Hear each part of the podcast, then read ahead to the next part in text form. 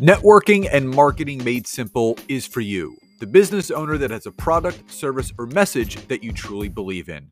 My name is Scott Aaron, and each week we'll take a behind the scenes look at real world networking and marketing tactics while leveraging LinkedIn to get what you have in front of many more people. Thanks for spending time with me, and let's get started. Hey, everybody, and welcome back to another episode of Networking and Marketing Made Simple. Super excited for today's episode for obviously two reasons. Number one, you guys know that this is a interview episode, so you get to hear the journey, the story uh, from other entrepreneurs of what they have done, uh, their backstories, and how they've gotten to the place that they are. Um, also, just excited because I get I always love returning the favor of being a guest on others' podcasts. Uh, I was on Zach's podcast uh, a little while ago and in the podcasting world and the entrepreneur world, it's it's so important to scratch each other's backs and to support each other to help each other grow. And that's exactly what we're doing today. Uh, Zach is the uh, founder and co-founder of Summit Chasers. We're going to talk about all that and more. Uh, he's got a, such an interesting background, uh, lots of ups and downs, twists and turns, and there's a lot of things that him and I resonated with even before we jumped into recording on either this podcast and his. So I'm really looking forward to having him share all that with you. So, Zach, with all that behind us, welcome to today's episode. And I, I appreciate that. And I appreciate the sentiment, my friend. We uh, always got to support each other. So it's really, really cool you're doing this. 100%. That's what it's all about. So before we get into like Summit Chasers and everything, I, I'm, I'm always uh, wanting to hear people's stories. And, and you have such a diverse and interesting background from all the things that you've done, which I'm not going to give away any of those. People are going to have to have to listen to the episode to get those things. But if if you had to put your life in reverse and mm-hmm. rewind the tape and press stop at a certain point that you feel was a catalytic moment for you that kind of set you on this path and this journey that you're on. Uh, what was that moment for you? It would have been, oof, that's a good question. I'm stealing that one. It would have to be the moment I got, maybe not the moment, but shortly after the moment I got injured when I so I, I was fighting professionally. I was living in Vegas, and we had a, a wrestling team. I can't remember where they're from, but I'm Canadian, so we don't wrestle a ton. so they're they're much better. They're like a Division One uh, team, and I, I was wrestling with him, and the guy was so strong he pulled my femur out of place, like it dislocated my hip. So but that that pushed me out of a sport that I wasn't 100% in and it gave me it kind of gave me an out and it forced me to kind of look at some other things and the decision that I made after that which was the decision to not fight to stay in the US it was to just go back to Canada kind of lick my wounds and that that's what kind of opened up my mind to my next sport that I was a professional in which was CrossFit which I didn't even know that I could compete in let alone be a professional athlete in. And it was it was that decision to go all in to leave the fighting behind me and go all in on on the fitness like fitness racing and because th- that's what ultimately pushed me towards being an entrepreneur. And and and having that like finding my true kind of my true passion like i was a hobbyist entrepreneur for the longest time before i was like oh this is what i love to do truly um but that was kind of that was the decision was to leave because fighting is what saved my life really like as i was so i was an addict i was homeless by the time i was 18 and I was an addict in small town Canada, and fighting was what, what got me out of it. It was that focus. It was uh, I had I had something else to push the obsession onto. So I always thought that okay, this is just what I'm supposed to do. This is all. This is who I am. Do you right? So that do you remember the person that recommended the fighting aspect of things to kind of get you back on the right path? His name was my boxing coach. His name was Gord. Still don't know his last name but I was I was sleeping in a uh, I was it was during the day and I was passed out in one of those you know those like horizontal tubes it's like a slide but it's not a slide so there was one that I would frequent and I was I was laying in it my legs were hanging out and he would always come check on me and I still remember every time I tell the story I can I feel the stinger when he kicked me in my calf you know when you get kicked or get hit just a, just below the knee on the side there your whole foot goes numb but I um, that, that always sticks out in my head. And he, he hit me there, and he's like, "Dude, like, what are you doing with your life?" And this is a guy. He's not. He's pretty rough around the edges. This isn't like, you know, he didn't graduate high school or anything like that. And he he's like, "What are you doing, dude?" Like you have all this potential that you're wasting away. I'm like, okay, dad, whatever. Like I'm not gonna who's gonna hire me right now? I'm not gonna get a job. He's like, I'm not talking about getting a job. I'm talking about let's go buy a shirt. So that that was it was kind of it was, it those steps.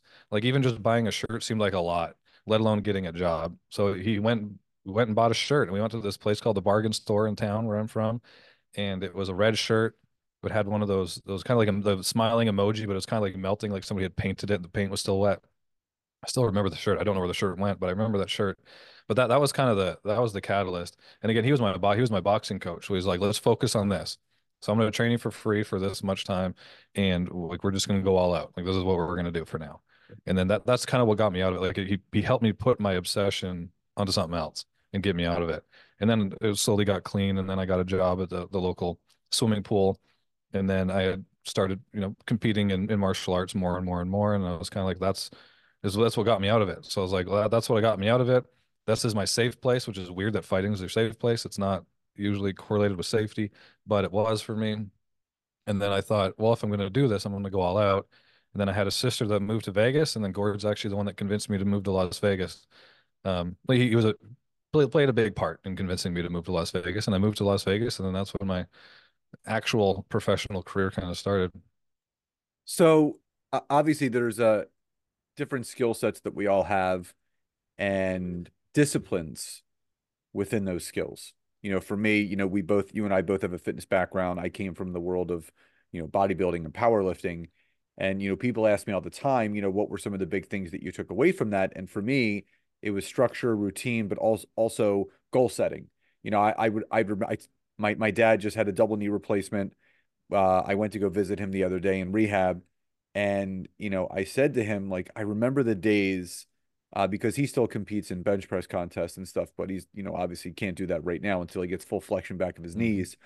But for me, I, I remember carrying around uh, a manila envelope with mm-hmm. just sheets of paper.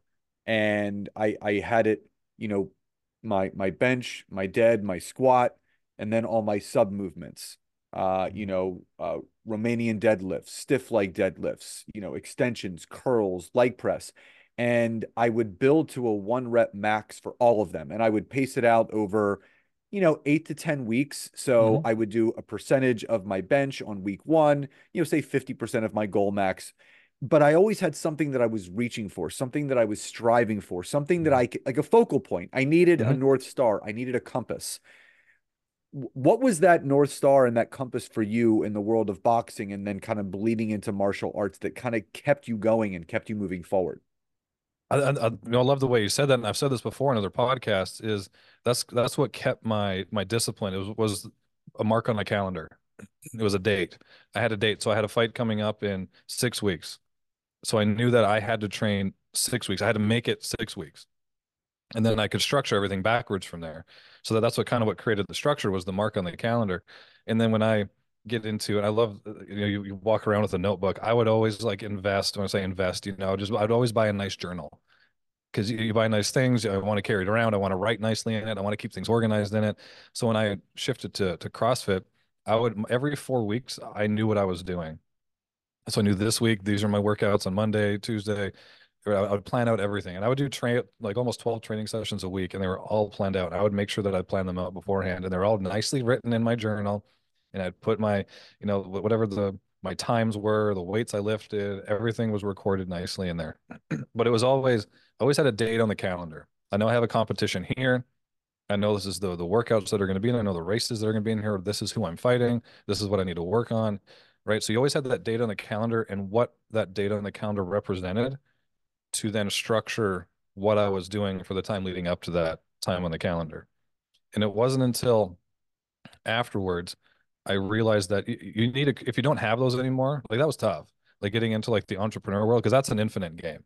Like you're there's no i mean unless you have like a specific launch or you know you have a webinar coming up but that's you putting it on the calendar. That's you having to create that and put it on the calendar.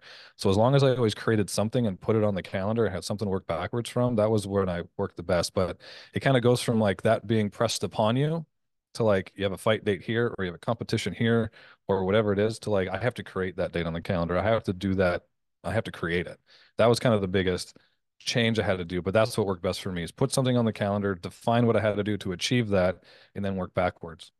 If it's not written down, it's not going to get done. I said there's an old no. adage that goes along with that. So this is more of a sidebar personal question. I, I always wondered this from MMA fighters because I'm friends with a couple. My dad used to train a, a bunch of the guys. What's that mindset shift? Because again, like if people could see you you know you don't look like a violent person. Obviously you don't sound like a violent person but there's a switch and and athletes talk about this like and even when i was doing you know my power lifts you know when, when i would get under a squat bar you know with four plates on each side you know and I, I was doing you know over 400 pounds for reps and i was you know getting in front of a, a loaded bar for a deadlift close to 500 pounds there's there's a switch that you need to you know turn on how did you make and this kind of goes for everything that you did your, your boxing your mma your crossfit.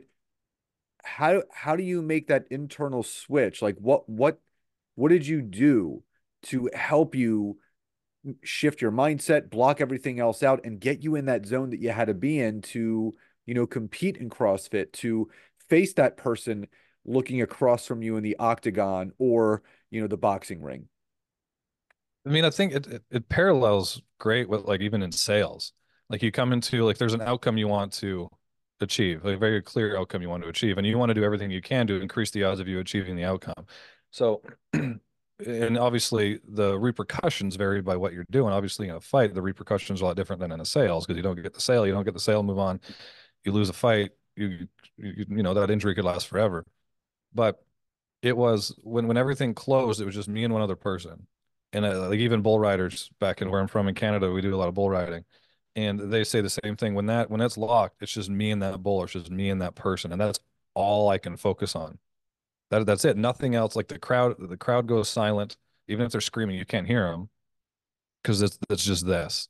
This is all it is. This is all the work you've done that you've put into this. It's the, the game plan almost goes out the window immediately. So everything's muscle memory. Like you, you fall to the level of your preparation, right? And it's just the focus is so singular right? So like if you're going up to a barbell like you're there's only a few things you can focus on right? If you're going up to a heavy barbell you're not focusing on like you're not actively focusing on okay i need to brace my core. Okay i need to pull down on the bar. I need to brace my lats. Okay now i'm going to like drive my heels into the ground or externally rotate whatever your cues were. You're not thinking all of that when you're going under that much weight right? It's just you and the bar and that's all you're thinking about right and then and then obviously people are yelling at you to drive and you might have an own own like your own internal cue that, that keeps you driving up that that helps you. But again it's so it's very singular. So when you're in that cage the worst part is leading up to it. The worst part is is walking out. The worst part is warming up in the back. I'm throwing up. I'm every bad situation that could possibly go wrong is going through my head right? But i've come this far i'm not going to back out because then i look like a sissy right? But it once you get in there once that's locked it's so singular like it's just like you almost have don't have time to, to even think. You don't have time to regret. Right. It's just it's just you and that person. There's no going back now. It's just you and whatever muscle memory, whatever reactions you keep from training, and that's that's it. And then just don't quit. And then once you get going, honestly, it's fun. It's gonna sound it's kind of crazy, but you get hit a few times, you realize it doesn't hurt that bad unless you get kicked. Getting kicked hurts so bad, like in the arms and the, the stomach and like that. That hurts bad. But getting hit in the head's not as bad comparatively. But it once you get into the rhythm, and then your your focus narrows even more and you're just kind of you're just flowing. It's actually a lot of fun and you're not even thinking about anything else right? You're just you're just not like a lot uh, people ask me that before like what's the mindset of going into a fight? It's like i'm terrified and if anybody says otherwise they're absolutely insane. Like it's just it's scary. It's a scary thing. It's just it's what i was good at. It's what i like to do. I love the training and then when you get locked into there with one other person that's all you think about. That's that's it. Now moving from mma to competitive crossfit obviously, you know, one is, you know, obviously you versus another person, but you know, there's a competitive aspect to CrossFit, you know, whether it's the CrossFit games or just individual PRs.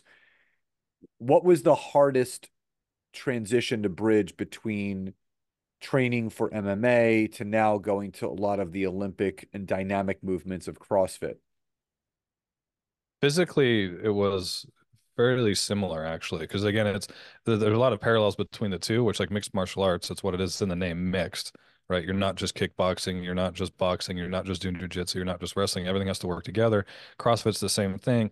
You know, I could be running five miles one one event, and then I could, you know, have to do like a max deadlift the next, and then some of them will have like a mix of the two or whatever it is, right? So you had to be good at everything. Like it's about the whole ball of wax. and There's a lot of parallels between the two in business. I'm just focusing on the whole ball of wax, but the biggest thing was that surprised me was that I actually found CrossFit to be a lot harder mentally than fighting. Because in cross, like if you're not fitter than the people around you, it's really hard to just outwork them in the moment. Right? Like it's it's all about preparation at that point. Like if you don't prepare, you're not going to win. But when you're in a fight, like you can outgrind somebody. Like you can land a lucky punch. Like you can you can bear down on your mouthpiece and you know go for it right? And but when you're when you're fitness you're you're so like you're, you're capped. You go in you have a cap right? You go into a fight you have a certain cap but there's still a chance right? there's still some there's some things you can do. But in in crossfit it was like i'd fall behind and like i can't i can't go hit the person and, and get get a get the time back you know what i mean? So it's it was almost that was the biggest surprise probably it was like that mental aspect of like you're only as good as as you are when you show up. Like there's no way that you can outperform somebody if you don't prepare appropriately. So let's talk about the entrepreneurial side of things. So you get into CrossFit and the entre- entrepreneurial spark was lit. What mm-hmm. what enabled that to happen and what did you then outside of putting your time, your energy and effort to your body and, and keeping yourself healthy, what did you start pouring a lot of your time, focus, and energy on business wise to help really feed that entrepreneurial itch that you wanted to scratch? Yeah. So I uh one of the gyms, well the, the first gym that I wanted to join when I was when I came back and I found out I could compete in CrossFit, I was like, I need a gym to train at. Because I again I moved back to the small town. The closest city was about an hour and a half away. So I needed I needed a place to to to train and I didn't want to have to make the drive all the time. So I needed to find like a nest egg in the city. So and there was a gym that was kind of struggling, but I really loved the people and they're like, well, if you buy in, you can sleep in this room over here, and then you can train, you know, obviously whenever you want. And I was like, okay, I had a little bit of money left over from my last my last few flights, and the exchange rate was pretty good from the U.S. to Canada. So, um, so I bought in bought into the gym really, really, really small percentage. And um, I remember the first time it was it was only a few months after that we had our first like meeting, um, and we went through like P and L statements and that kind of stuff. And I was like, yeah, we have like 200 members. There's like $200 a month you know so like we're making like you know we're making really good money. And then we get it and i look at like the after the like the p&l statement at the end and it's like single digits. And i was like what's that? Like why is that number so low? Like where did all the money go? You know and i just like obviously there's a lot of overhead and you know fixed costs and you're hiring people equipment things break leases well yada yada. And uh so i'm like oh so this isn't as simple as i thought it was. Um so then i got obsessed with okay how do i make that number go up so I just uh, that was in my off time because when I wasn't training, I was like I was either training or coaching the classes, or I was like like my trainers would say like don't move, like just recover. Like that's what you need to be doing. Like I'm working out hard 12 days a week or 12 12 workouts a week and then I'm coaching a few hours a day. Like if you're not doing any of that, just you're not doing anything. You're getting massages and you're in ice baths and that's it. So during that time, I was on, I mean, and YouTube wasn't huge as big as it is now anyways, but I was learning as much as I could and there was a lot of like the, the that was the first time I read the Jim Collins book was in 2014. I think I think it was good good to great or built to last. I can't remember which one it was. Um, but that, that's I just I got obsessed with that. I got obsessed with how do I make that number go up? How does how does a business run? How can a business be successful? How does it last? Um, and I got again got obsessed with that. And I started learning marketing and sales and okay, how can we can how can we diversify some of our revenue streams? I started getting sponsorships with with um, supplement companies. Like okay, I thought about strategic partnerships differently and how do I have those those conversations? And you know, you bring people in and you bundle. And you know, I said this to you, I think on your your podcast. Like the the best I think like industry wise foundation for sales is in fitness because you're selling a pipe dream. You're selling a bunch of work at the possibility you'll get the outcome like that's a hard, that's a tough sell. Like in, in business, and it doesn't work all the time like that, but it's like, okay, you do this, you get this outcome, and usually that outcome's a bunch of money. Where like, okay, you do this, it's going to be really hard. You might get some of the results you want, and it's not going to make you any money, like directly, anyways, right? So that that sell, that sales foundation is was really, I really learned a lot in in that and kind of how to you know to uh, speak to the emotions of people and you know find the gap and and solve their problems and that kind of stuff. But anyways i learned you know how to increase you know profit per square inch of the gym and how to utilize time better because at that at that period of time you know it was a lot of like time and space for money right? Where you, that's not really a space you want to be in. So okay how can i optimize that as much as possible? And then we got that gym to like basically a negative P and L to like we were starting to see like 10, 15, 20,000 dollar green. Um, and then we invested in another gym.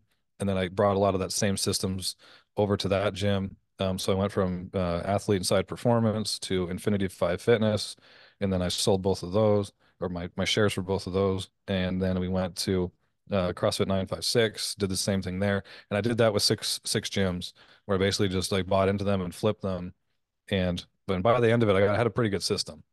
It's, and that's when like the whole gym launch thing was just they're just starting to get prevalent. Um, so so I actually I ended up working with them for one one of the gyms, and um, a lot of it was stuff I was already doing like you know how to launch a gym how to get everybody excited how to get like you know pre-sales and how to market it properly and then and bundle it. So like okay here's programs that we can sell on the side that bundles with the supplements and bundles with other programs. Okay i partnered with massage therapists and physiotherapists to come in and rent rooms and then brought them in on that. Like how do we bundle this and compensate them? So we had a, we had a pretty good system and then i met a uh, one of my sponsors at the time. They were opening up like a big they wanted to be kind of like an all-encompassing they wanted a big fitness facility and they sold uh, fitness equipment. And so they, they came in and they're like hey we want you to open this giant like say giant it was like 10,000 square feet. Some gyms that's not very big but for boutique gyms at that point it's not really boutique it's a big gym. So we came in and we we opened up that facility and we grew both the fitness equipment side parallel with the performance center. When I joined, they were doing about 1.8 million, I think, on the fitness equipment side, maybe just just under 1.8. And then by the time I left, about two and a half, about two and a half, three years later, we are doing just under 25. So we we had grown that a lot. And that was just again strategic partnerships, utilizing. So there, there's a concept that Jim Collins teaches, it's the hedgehog concept, and one of the, it's like three intersecting circles, and one of the circles is what your what drives your economic engine and that's one thing that got me really thinking when we were working when I, when I was growing that business was we were importing a lot of our steel from China. So we were we were trying to think, okay, how can we and, lead times are brutal. So we're thinking, okay, how can we increase our profit per square inch of steel? So we're thinking of all the different ways we could diversify that through leasing equipment to competitions and conventions to especially the big the bigger competitions because they would have like eight or nine different rigs set up at a time and that's like each rig is like three tons of steel. Like that's a lot. So we would have a, you know, where we would lease it. We'd have a team that go out and put them up for them and everything. And also one of the other companies he ran a freight, like his mothership, I call it like the mothership was a freight. So he had already had a huge distribution chain that could go all across Canada. So we were set up to to grow, right? but that's where I know like building a team, understanding uh, it's all about who you bring on your team. Like it's the who before the how. If you ever read any Dan Sullivan stuff, it's focused on the who, and then they'll figure out they'll, they'll work with you to figure out the how. And I had learned that the hard way a few times, but it's really like how do I find these people, and then how do I hire? I go from hiring jacks of all trades. Okay, now I need to hire people who are masters at what they do. Like specifically, I need to hire salespeople, marketing people, product development people, um, logistics. So that was when I I really got a like okay this is how business is supposed to run. This is the ball of wax i was talking about right? Um and then uh, we had some core value differences. Uh, let's let's put it that way. Um, if you want to hear the real story i'll tell you off. But um, it uh, ended up moving back to canada. We just had a daughter uh, sorry i moved back to the us uh, we just had a daughter. She wanted to be closer to my now ex-wife's family. She was from the us moved back to the us and we had um, some money left over from the buyout and we wanted to like, okay, well, we've done it before in Canada. Let's open, you know, a gym and try to see if we can turn it to kind of a chain in, in Vegas. That was the end of 2019. We dumped all of our money into this. COVID hits. We lost absolutely everything. absolutely everything. Like to the point where I had to go work at uh, not go, I had to work out of our garage, but I had to do customer service for Netflix, like for twelve dollars an hour. And in our in the now spring summerish time in Vegas in our garage. We just had a newborn. My son was born. Lost everything.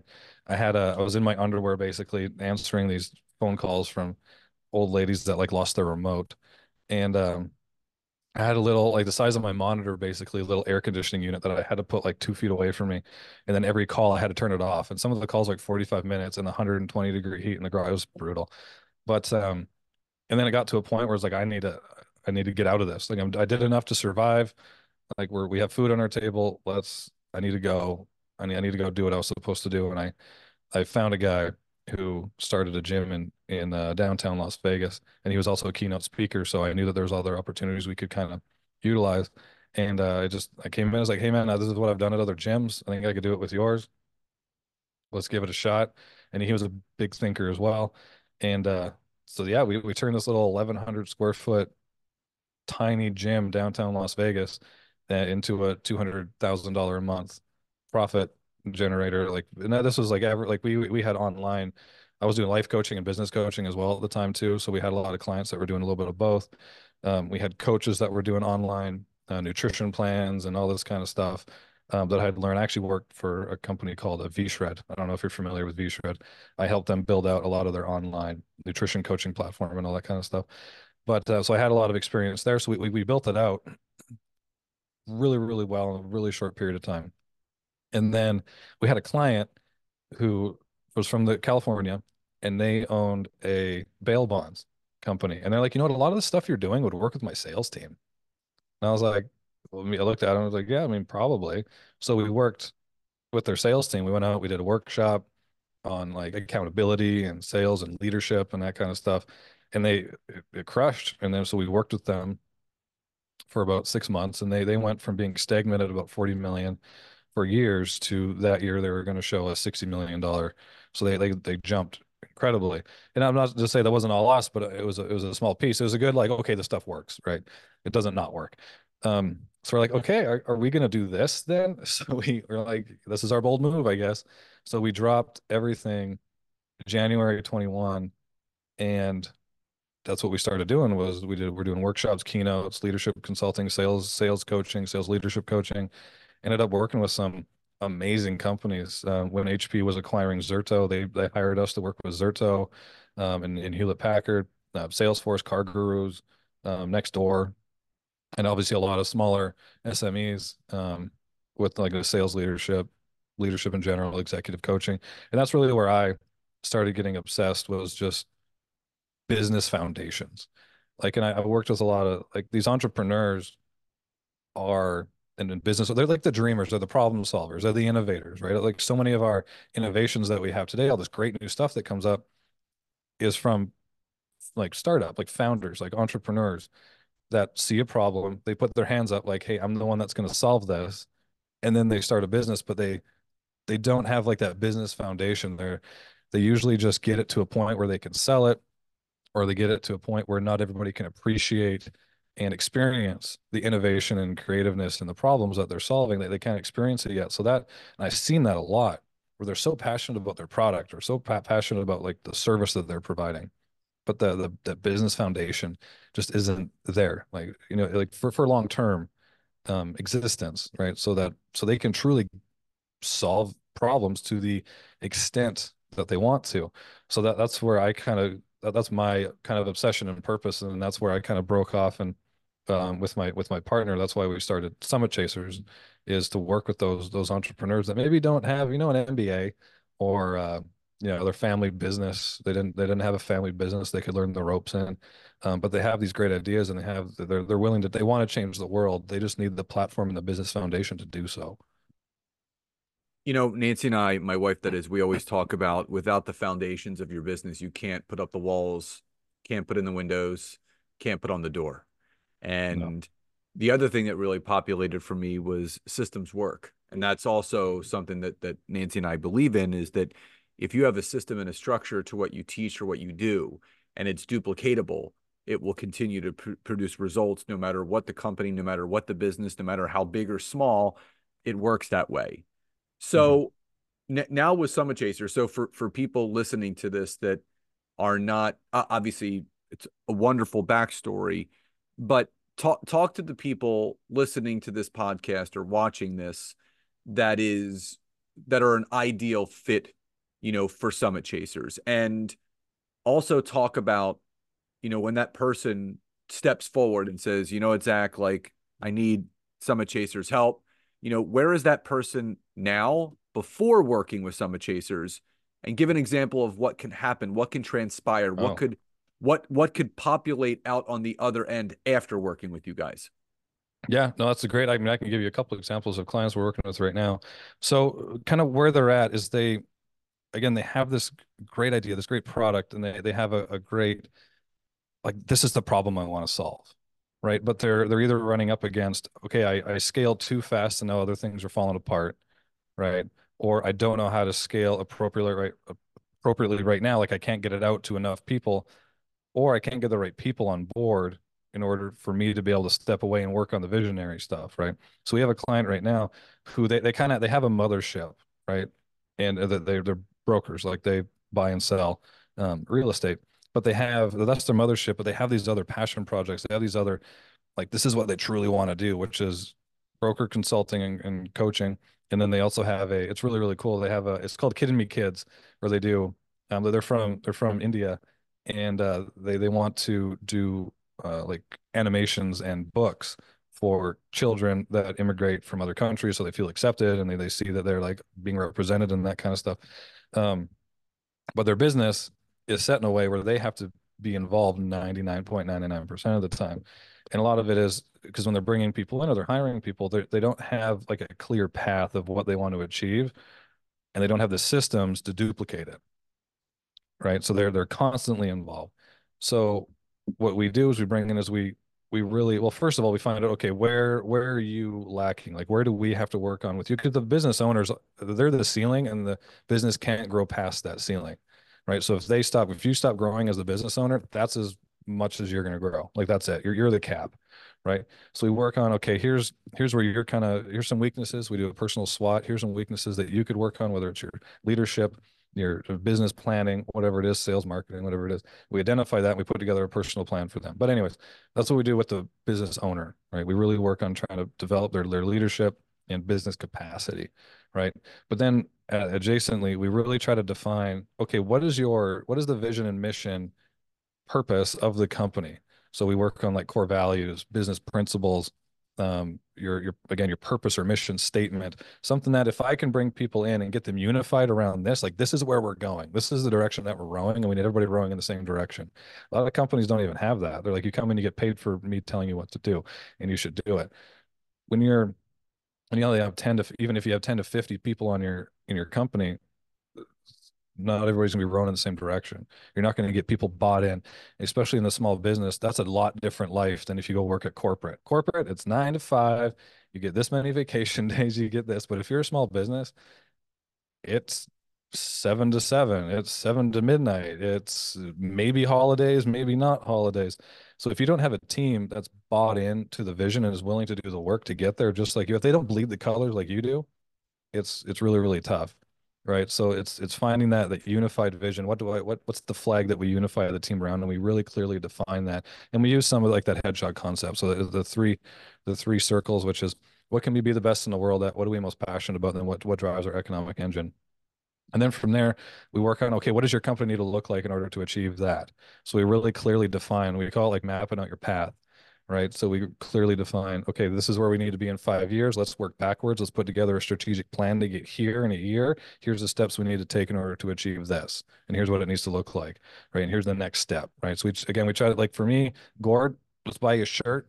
For some people it might be, okay, let's go teach you how to hire a number two, right? Like whatever that next, the next step is, right? But we need to find out where you want to go, work your way backwards and set stretch goals to there. And I find a lot of this too, a lot of companies, they don't, they don't set they don't set like far enough goals like they're not far enough away in time but like big enough goals because if we said okay i just want to grow 10% this quarter i mean you could do nothing you could stay the same and grow 10% right especially if the market is is working for you even if it's not most companies can grow 10% just doing the same thing but if you say i want to grow 50% the decisions you have to make is a lot different the the type of work you have to put in is a lot different. The the amount of growth you have to put into yourself is a lot different. That's a different type of person that grows 50% in a quarter than one that grows five to 10%. So if we can set those bigger goals, it actually narrows our focus and allows you to be much more pointed in the decisions you make. But anyways, that's kind of our, our mapping out your path.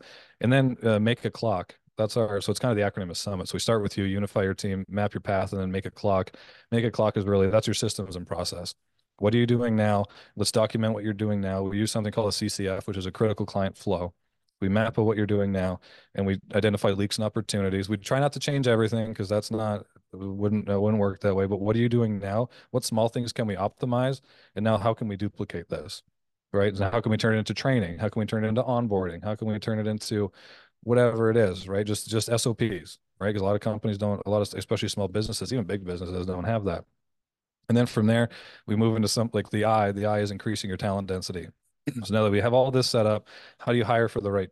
How do you hire key roles? How do you hire key players? A lot of people don't. They hire their brother's friend or they hire this person's resume. They've done something similar before. Let's bring them in. When you, you have to hire for purpose, like what is the outcome we're trying to achieve? We need to hire for that outcome, right? So, and uh, like a good example of this is like if you have a sales manager and you're trying, you want you want to hire a new sales manager, you want to hire a new sales manager for a current market that you're working that you're just trying to penetrate deeper into or you're trying to hire a sales manager for a new market that doesn't have any business and you're trying to penetrate a new market that's a much different skill set but if you just hire a sales manager who has sales manager experience you could get they might not have experience enough or the skill set to achieve this specific outcome.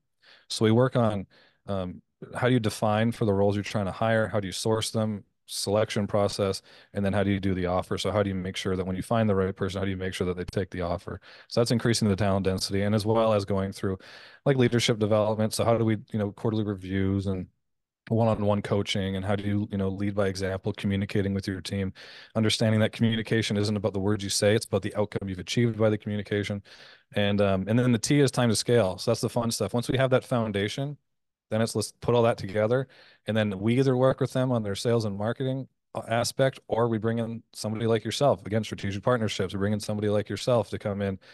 This team, they're super solid business wise. They're ready to blow up. Take her away from here, Scott. But that, that's that's the kind of the the premise of what we do. And then by the end of it, a lot of the companies that we work with, like it almost scales them themselves because everything's set up. Like everything's are moving smoother because things are documented they're more innovative because they're bringing the right people in, right? Their their skills are much more high, uh, much higher because we've created habits, whether it's them reading every night or developing themselves or pushing themselves, and then in turn they're leading by example. They're communicating better, right? So well, the business almost scales itself at that point without having to do you know whatever, right? But again, most of the time, I want I like to I like to partner with people, I like to stay in my lane, and bring in bring in great people like you at that point. Yeah, I mean strategic partnerships it's what what it's all about, but you know, mm-hmm. I really love what you described because when uh, a business or a company like Summit Chasers is clear on what they deliver, then obviously on the client facing side of things, they know exactly what what they're going to get, but it is a collaboration. You know, um, Nancy and I teach very similar things, but you have to meet people in the middle.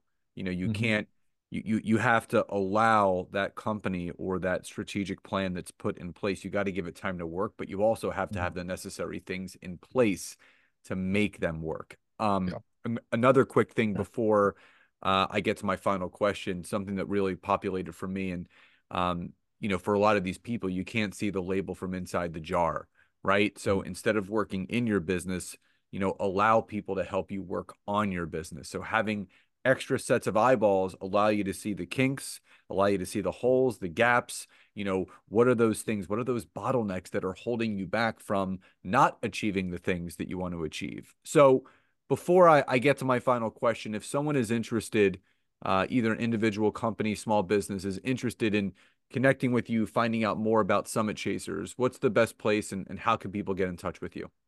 Yeah, I know. I appreciate that. So you can find me on LinkedIn, Zach Carlin, or Summit Chasers Network on LinkedIn, or you can go to SCN Get Started.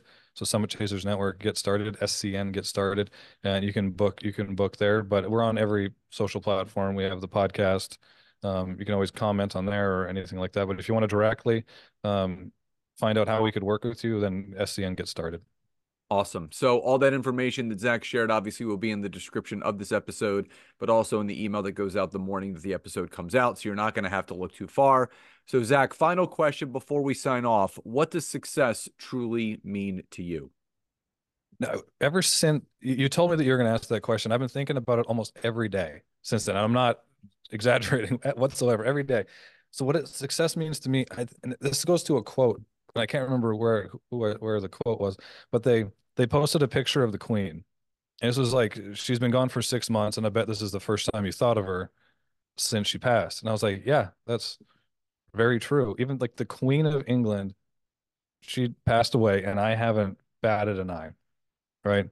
So a, a lot of like, what does success mean to me? And this is this might sound kind of morbid, but it's going to be who are the people that show up to my funeral?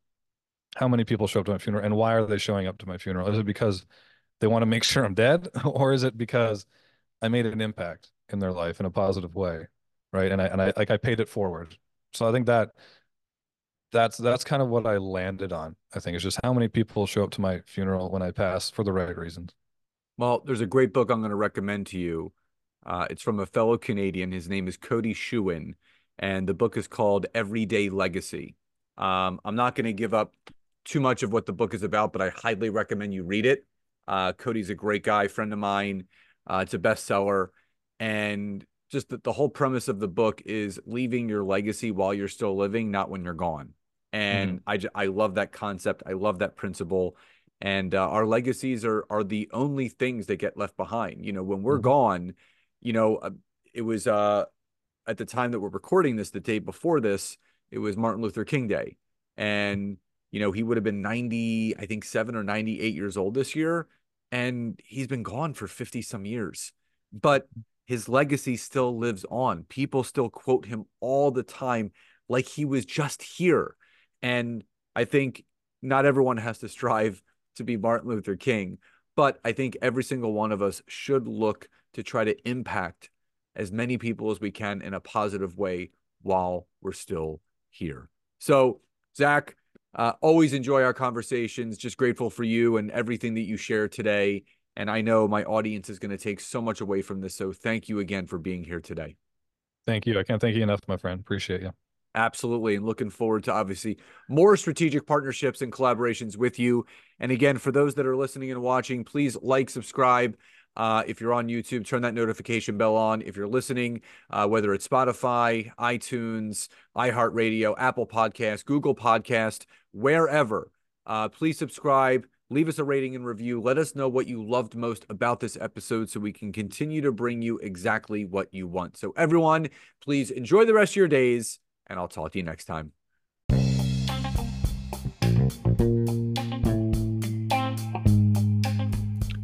Thank you so much for checking out today's episode. If you could, please support this podcast by hopping over to Apple Podcasts, Google Podcasts, Spotify, or any place that you're listening to this. Leave us a rating and review. Let us know what you loved most and what you would like to hear more of. But also, if you would like to learn how to take your business to the next level, whether it's using LinkedIn or working directly with myself and Nancy in our intimate group coaching programs, you can head over to www.thetimetogrow.com or scottaaron.net to learn more. Thank you again for your support, love, and gratitude, and I'll talk to you soon. Thank you.